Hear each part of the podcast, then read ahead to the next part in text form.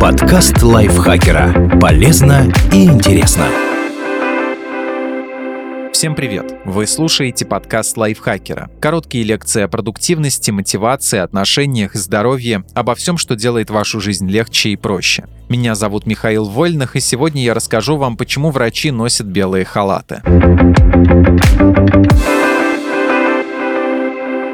На самом деле, вплоть до конца 19 века врачи и даже хирурги не носили никакой специальной одежды. Они заходили в операционный в повседневном наряде, черном сюртуке и брюках, разве что надев поверх лишь мясницкий фартук, чтобы защитить вещи от брызг крови. Считалось, что такой официальный костюм приличествует врачу, потому что тот в нем выглядит официально, например, как священник или адвокат. Это давало всем понять, что перед вами уважаемый человек, ведь медицина – дело серьезное. Также хирурги тех времен оперировали голыми голыми руками, используя нестерильные материалы. Например, шелковые нити для шитья с многоразовыми иглами и марлю из отходов с хлопчатобумажных фабрик. А еще любили демонстрировать свое мастерство на публике, устраивая операции в амфитеатрах, куда за небольшую плату пускали зрителей. Впервые белые халаты медицинские работники стали надевать примерно в 70-х годах 19 столетия. Дело в том, что именно в это время получили распространение теории английского хирурга Джозефа Листера о необходимости обрабатывать инструменты перед операциями. Поначалу носить халаты и толстые резиновые перчатки стали помощники врачей и медбратья, чтобы защитить свои руки и одежду от химических растворов, используемых для дезинфекции помещений и оборудования. А уже вслед за ними эту практику стали перенимать и хирурги. Правда, поначалу неохотно, так как в перчатках орудовать скальпелем было сложнее, чем голыми руками. Халаты же хорошо прикрывали одежду врачей от брызг крови и химических веществ. Из белой материи их стали делать по трем причинам. Во-первых, на чистой белой материи легче всего можно было заметить пятна крови и других жидкостей, которые могли бы быть токсичны или переносить инфекцию. До Джозефа Листера доктора особенно не задумывались о таких мелочах, но теперь стали заботиться о стерильности. Никому не хотелось подцепить от пациента какую-нибудь болячку.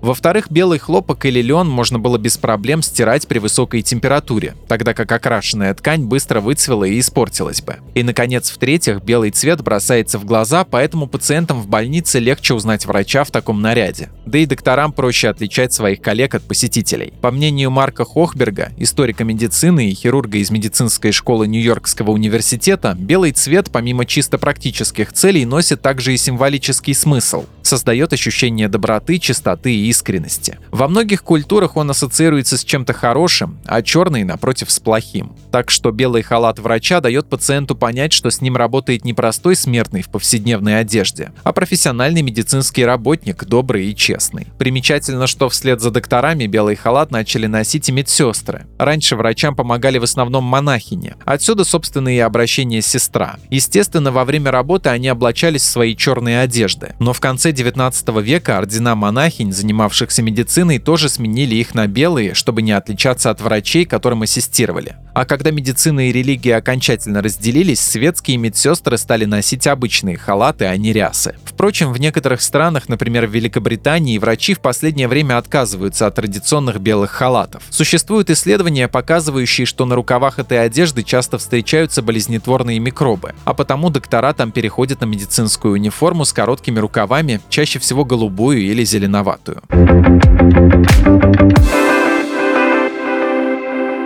Спасибо Диме Сашко за эту статью. Подписывайтесь на подкаст Лайфхакера на всех платформах, чтобы не пропустить новые эпизоды. Слушайте наш кулинарный подкаст «Время есть». В каждом выпуске нового сезона мы разбираем отдельное блюдо, его историю и способы приготовления. На этом я с вами прощаюсь. Пока. Подкаст Лайфхакера. Полезно и интересно.